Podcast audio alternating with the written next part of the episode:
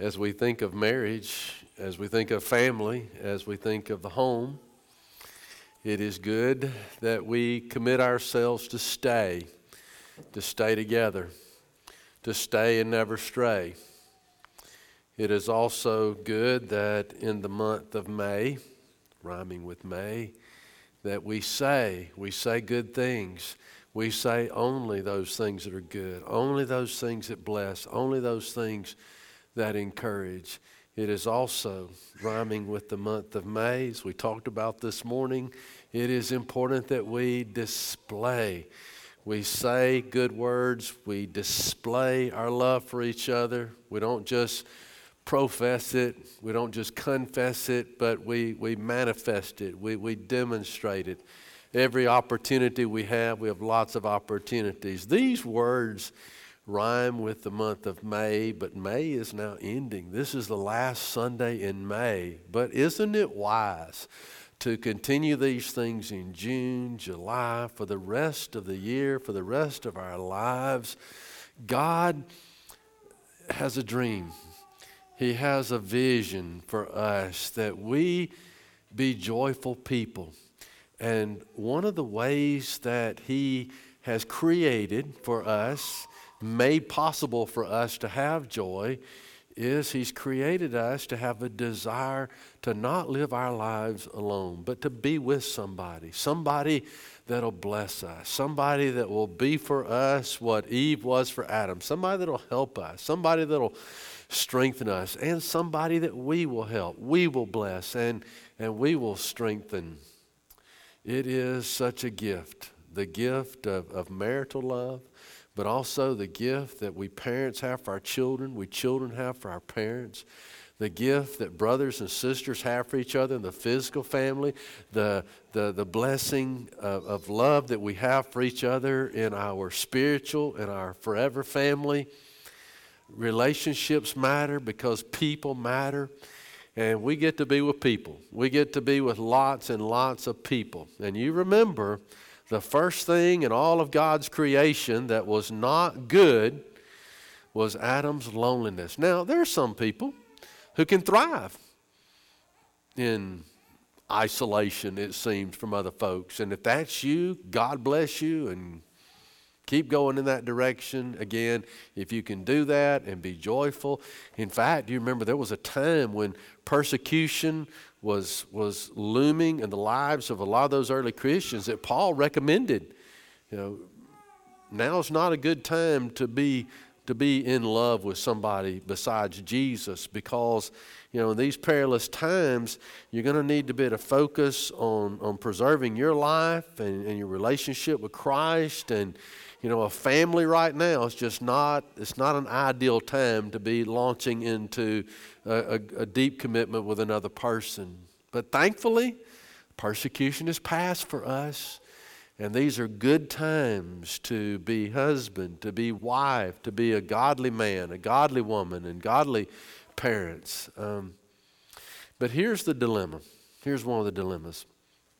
The devil is very good at being bad. He's very good at infecting us at times with with a, a desire, maybe, an inclination towards unhappiness.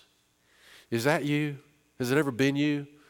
Where, where you just you, you, you feel like from time to time you go through some stuff and you're not happy unless you're aggravated about something you're not happy unless you're miserable about something and if you're miserable then what about the people that, that live in your circle in your sphere of influence.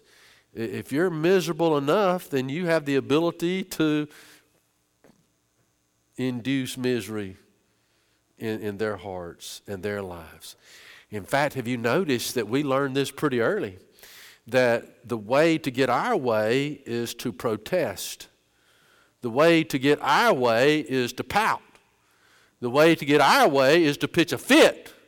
If we're loud enough, angry enough, tantrum enough, we're going to get our way. People will give us the bottle, they'll give us the toy just to get us to hush. With a child, with a toddler, It's not desirable, but it's understandable. We get that.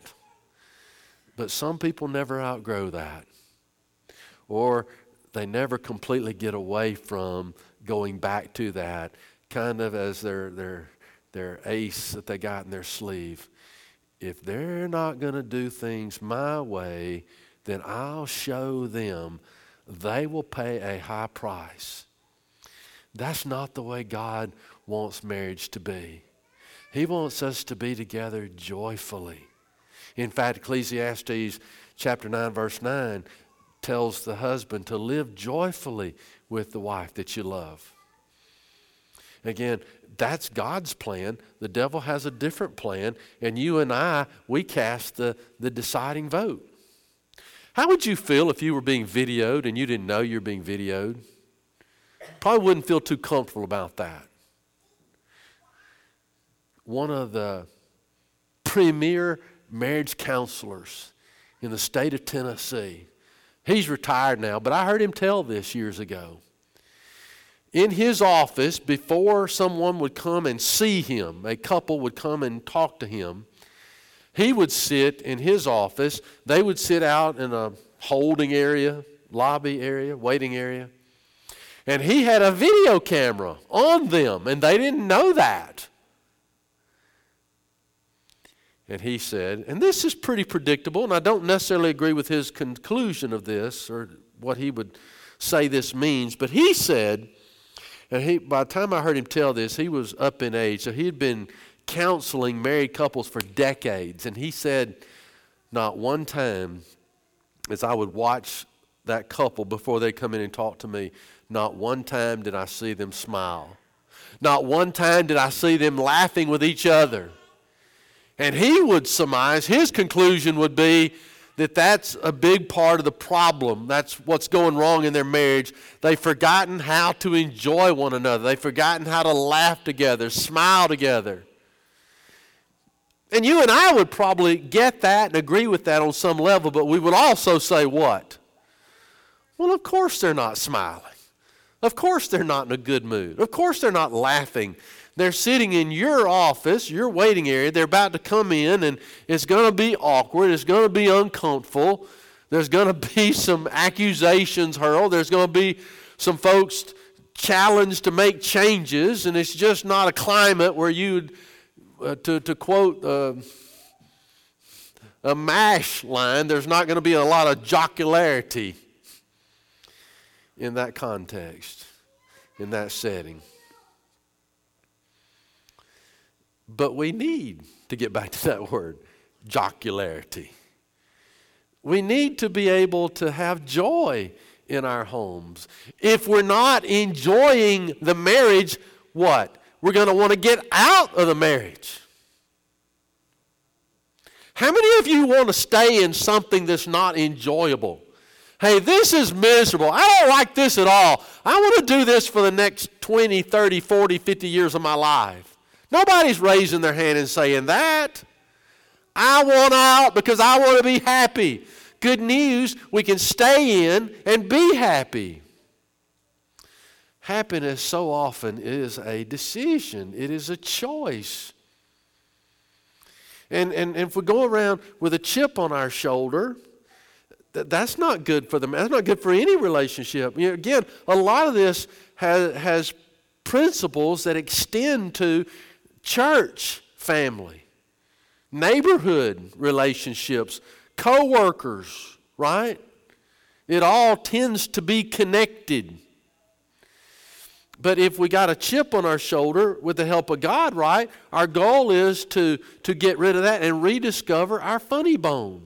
A merry heart does good like medicine. And, and in our families, we need more of this vitamin L, this, laughter. Laughter can be like good medicine, good vitamins for the home. Laughter does so much for our, our physical body, it, redu- it, uh, it releases all these great hormones. this melatonin kind of hormone, this serotonin kind of hormone, and, and other related pleasure hormones, uh, even, even pain killing hormones, just, just from laughing. Do you know back in the 1950s, according to research, we laughed on average about 18 minutes a day. The average adult now, do you know what the research is? How many minutes a day we're laughing? Four or five minutes a day.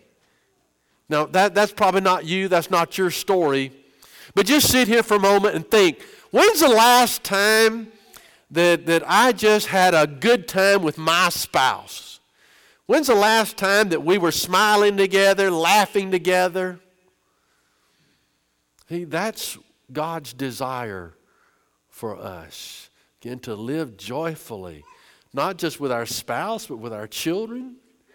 And so let's make the decision to, to have joyful conversations, to have joyful dates, to, to have joyful worship with our, with our family, to have joyful vacations, joyful bedroom time, joyful life with, with our spouse, with, with our children, with our brothers and sisters in Christ.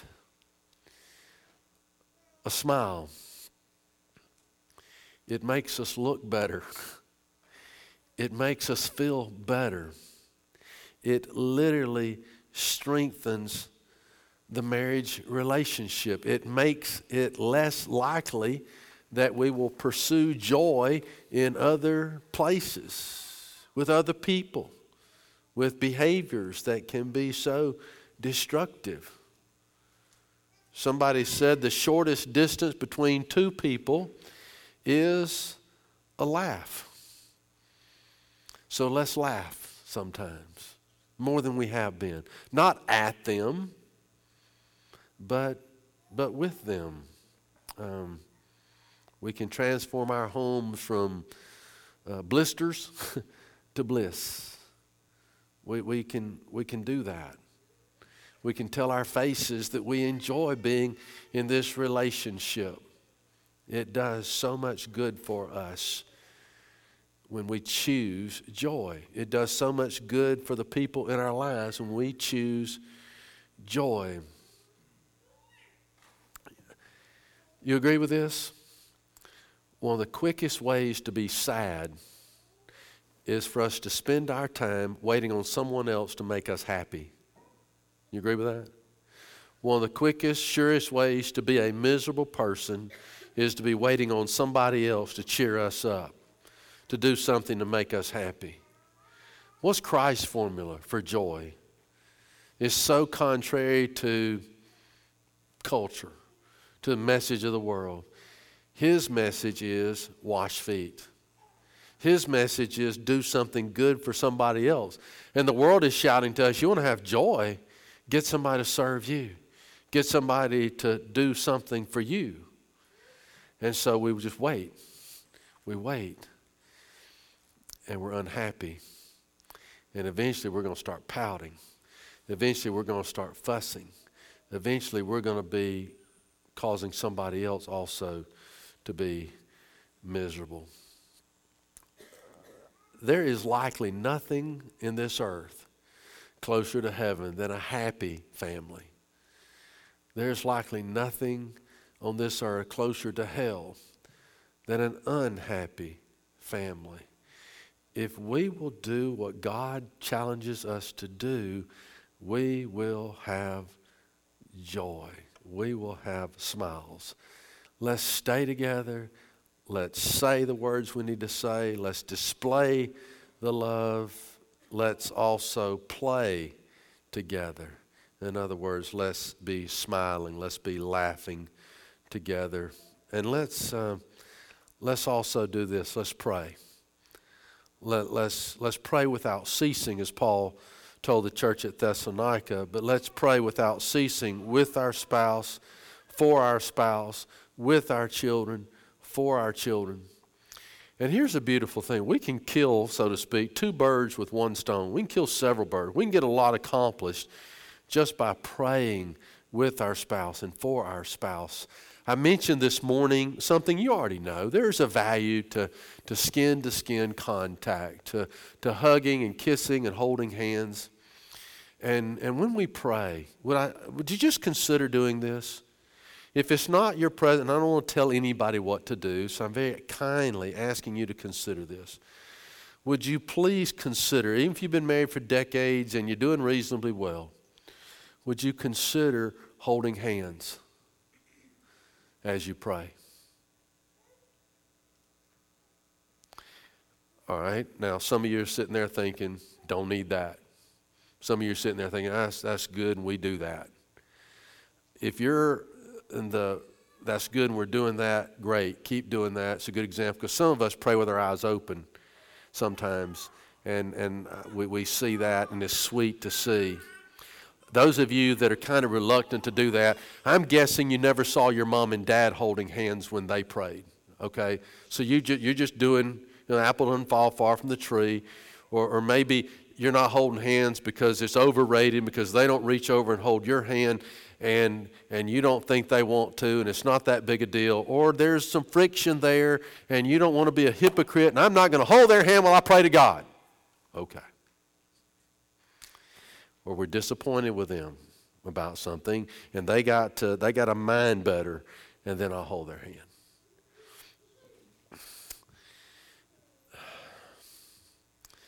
The first time I held Judy's hand, Estes Church of Christ, we're worshiping together. Somebody got up front and led a prayer. And Judy, the aggressive girl that she was back in those days, she reached over and held my hand. That's the first time we ever held hands. I'll confess to you, I have no idea what was said during that prayer. Thankfully, it was a long prayer, and I kind of like that.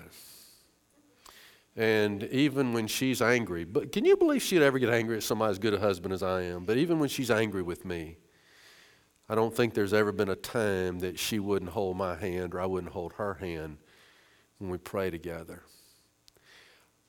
Uh, think about it this way when your children grow up and get married, do you want them to hold hands with their spouse when they pray. You do, don't you?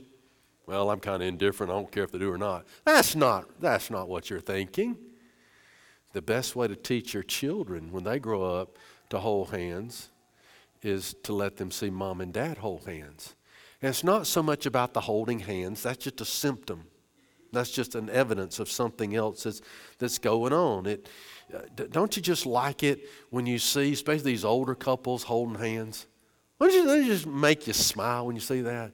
Or when you see an older couple, you know, when they're parting from each other and you see them give the other a peck on the, on the cheek or something, you see that's just an encouraging thing. That's something that, that, that blesses everybody and helps everybody to feel better about them.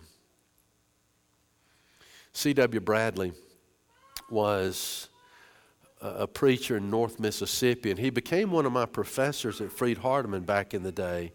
At that time, he was an older man, and his claim to fame was he's one of the preachers for Elvis Presley's funeral, right? And uh, he's one of my favorite professors. One day, it just so happened that I saw his wife dropping him off for work. You know, she's driving up in this old car and, and he's next to her. And, and I mean, they've been married for decades, right? And, and before they left each other, they leaned over and they gave each other uh, just a little peck. And all that just, that just made me smile. That was just the sweetest thing. See, when we are, when we're doing those things, we're teaching others the value of of, of love that is on display. I know that, that that did a lot for me. It probably did a lot, for, a lot more for Brother C.W. Bradley.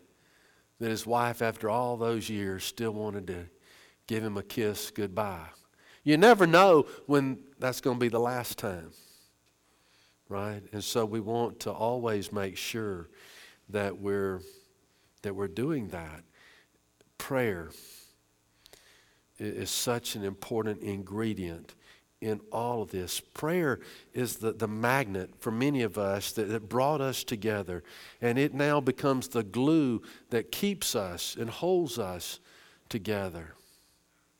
We, we often say, right, the family that prays together stays together. And that, that, that is also uh, something that I've observed in, in the people that I've encountered that are in trouble with their marriage. I, I might be so presumptuous as to say to them, well, well, can you tell me about your prayer life? How often are y'all praying together? And, and they both just kind of look down. And, and then we understand. How can we expect to be close to each other if we're not talking to God with the other? If we're not talking to God in positive ways about the other? If we're not talking to God about myself in the company of the other, help me to be a better husband. Help, help me to love her as Jesus loved. If she hears me praying that, how's she going to feel? Isn't that going to kind of prompt me to be a better husband? Isn't that going to kind of get me in gear more? If I'm talking to God about that, I'm not going to be so hypocritical that I'm not going to put forth more effort in it. And so, let's pray, but let's also just consider, not trying to be pushy here, consider holding hands. I, I think your children need to see that. Your grandchildren need to see that. God needs to, you know, your fellow Christians need to see that. It, there's a great lesson in that. Oh, this is bad, probably. But back in the day when I used to do more, and I would not call it marriage counseling, but sometimes I'd talk to people who were struggling, and now I tend just to refer refer that on to people who who help those certain couples and those certain situations every day. They're, they're better they can do it better than me. I can love, I can pray, I can squall, I can cry with the best of them, but there are others that are that are more equipped to help than me. But there was a time when I would do more of that. And one thing I would always try, this is kind of bad, but it worked. It helped sometimes. You know, there's so much anger, there's so much resentment. There's no praying together. There's no playing together. There's no saying. There's no stay. You know, all those rhyming words are gone, basically. And so I ask him, I say, near the end of us talking, I'll say, as a favor to me, would you do this? I just want to ask you a favor. Will you do it? Of course. Well, it depends. I don't know. And I said, when I pray together, would y'all hold hands? It takes a lot to ask that question, to be honest with you. For me, I'm not that courageous. Said, would y'all hold hands just as a favor to me? And they don't want to. One of them might kind of want to, but you know they're not going to admit that. But ultimately, as a favor to me, just to get me to shut up or whatever, they'll hold hands. And you know what I do? I pray a long prayer. And I'm peeking a little bit to see they still holding hands. Because if they, if they stop holding hands, I'll just go ahead in Jesus' name, amen, you know. And then after, after the prayer where they've been holding, and they haven't held hands, they haven't touched. He's on the couch, been on the couch for a long time, right? After, after the prayer, they've been holding hands. And just as I say amen, they, you know, they, they do that. And I'll say, just tell me the honest truth. How did that feel? How did that feel? Be honest. How did that feel? And you know, every time, every time they'll say, some, it didn't feel bad. It felt okay. And I, I, I, then I start begging them. I get emotional because I love people. You love people. I, I say, Would you please before you go to bed tonight, would you do that again? Would you hold hands? Hold hearts. This marriage is worth fighting for.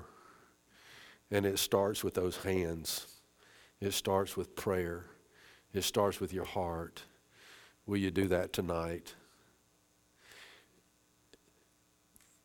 And this is just anecdotal evidence I can share with you every couple that has said, Yes, I'll do that, somehow they found a way to stay, to display, to say, to play, and all the other, because it is so powerful. Prayer. Prayer with your spouse, prayer for your spouse, prayer while we are holding hands. See, when we, when we improve our communication with God, we're going to improve our communication with each other. That's why the devil is always trying to get us to minimize the value of prayer. When we're praying, what are we doing? We're asking God to help us, and we're receiving His help. He's helping us to stay and say and display and to, and to play. So let's pray at every meal. Let's pray at other times of the day, especially if you got children around. They need to grow up in homes where you're praying and they're hearing mommy and daddy praying together. And, and, and so it'd be so much fun if you'll do this too. Throw in a verse, ask your kids some Bible questions. And your kids, if they've been involved with our education program, they know the Bible more than we do, some of them. Get them to ask you some questions. Make it, a, make it a game. Make it a fun game where we're learning more about God and the way God, get them to reenact Bible stories. You know, our adult kids can sit in here tonight and they can remember the times that they were reenacting. And, and we'd let them pick the story and we'd try to guess what story they're, they're reenacting. For some reason, Jordan and Josh always chose Cain and Abel to reenact, so that was easy to guess. But it's fun for them. Got to put the cell phone down, though, and the iPad, and turn the TV off to make time for prayer, make time for good communication with God and with each other. You ever thought about asking the people closest to you this question what do we need to do to have a better family? This is good as it can possibly get. We don't need to do anything. How many are going to say that? Maybe, maybe a few. But most of us, there are some things. Well, whatever those things are, let's pray about them. Let's ask God to help us with those things, and I'm sure that He will. Let me mention one more real quickly. We need to pay. We need to, we need to pay. Romans 13, verse 7 says, Pay to all what is owed to them taxes to whom taxes are owed, revenue to whom revenue is owed, respect to whom respect is owed, honor to whom honor is owed. We need to pay our bills. We need to pay them on time. As you know, excessive debt is ruining so many families. Debt, according to Proverbs 22, verse 7, leads to slavery. The borrower is slave to the lender. You know what happens these days. Couple gets married, and within a few months, they want to get everything that it took mom and dad decades to, to accumulate and we can become consumed with consuming and trying to keep up with people and impress people and buy things that we absolutely cannot afford. You've seen the surveys. The number one thing couples argue about is money. Number two is money. Number three is money. Number four is money. It's usually about money. 1 Timothy 6:10 for the love of money is the root of all kinds of evils, also the root of all kinds of arguments. Money can't buy happiness. Money cannot buy happiness. Money cannot buy happiness. It can purchase a lot of misery. Here's some questions we ought to be asking before we buy something. Number one, can I afford it? Number two, can I buy it without putting it on a credit card? Number three, is it good quality? Number four, is it good value for the money? Number five, how many hours Will I have to work to pay for this? Number six, can I return it? Number seven, will this purchase harm my influence in some way? Number eight, what is my motive for this purchase? Number nine, will I regret this later? Number 10, is this an impulse buy or well thought out? Number 11, will I actually use this? Number 12, do I already have this in my closet somewhere? Number 13, how will my spouse feel about this purchase? If he or she asks me, How much does it cost? am I going to be happy to reveal the answer? Question 14 Will I still want this a year from now? Number 15 Is this, is this a gift? Will it be appreciated? Number 16 Must I decide right now if I'm going to make this purchase? I literally had a call this afternoon from somebody telling me I had won a Mercedes Benz, but it was going to cost me something to get what I had won. And I had to make a decision right then. If you look in the parking lot, you don't see a Mercedes Benz.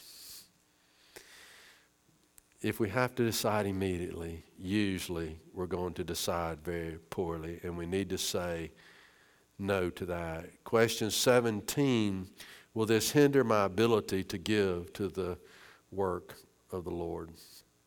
So we need to we need to handle money well. Obviously, you all know that. But also, when we think about pay, we want to pay respect. Romans 13, 7 also teaches us to pay respect to those whom respect is due. What do we call it when we go to a funeral visitation? We're going to pay our respects to somebody. Does that make any sense to anybody? How do you pay respect to somebody who's deceased? Impossible. They can't hear it, they can't see it, they can't feel it, they can't experience it.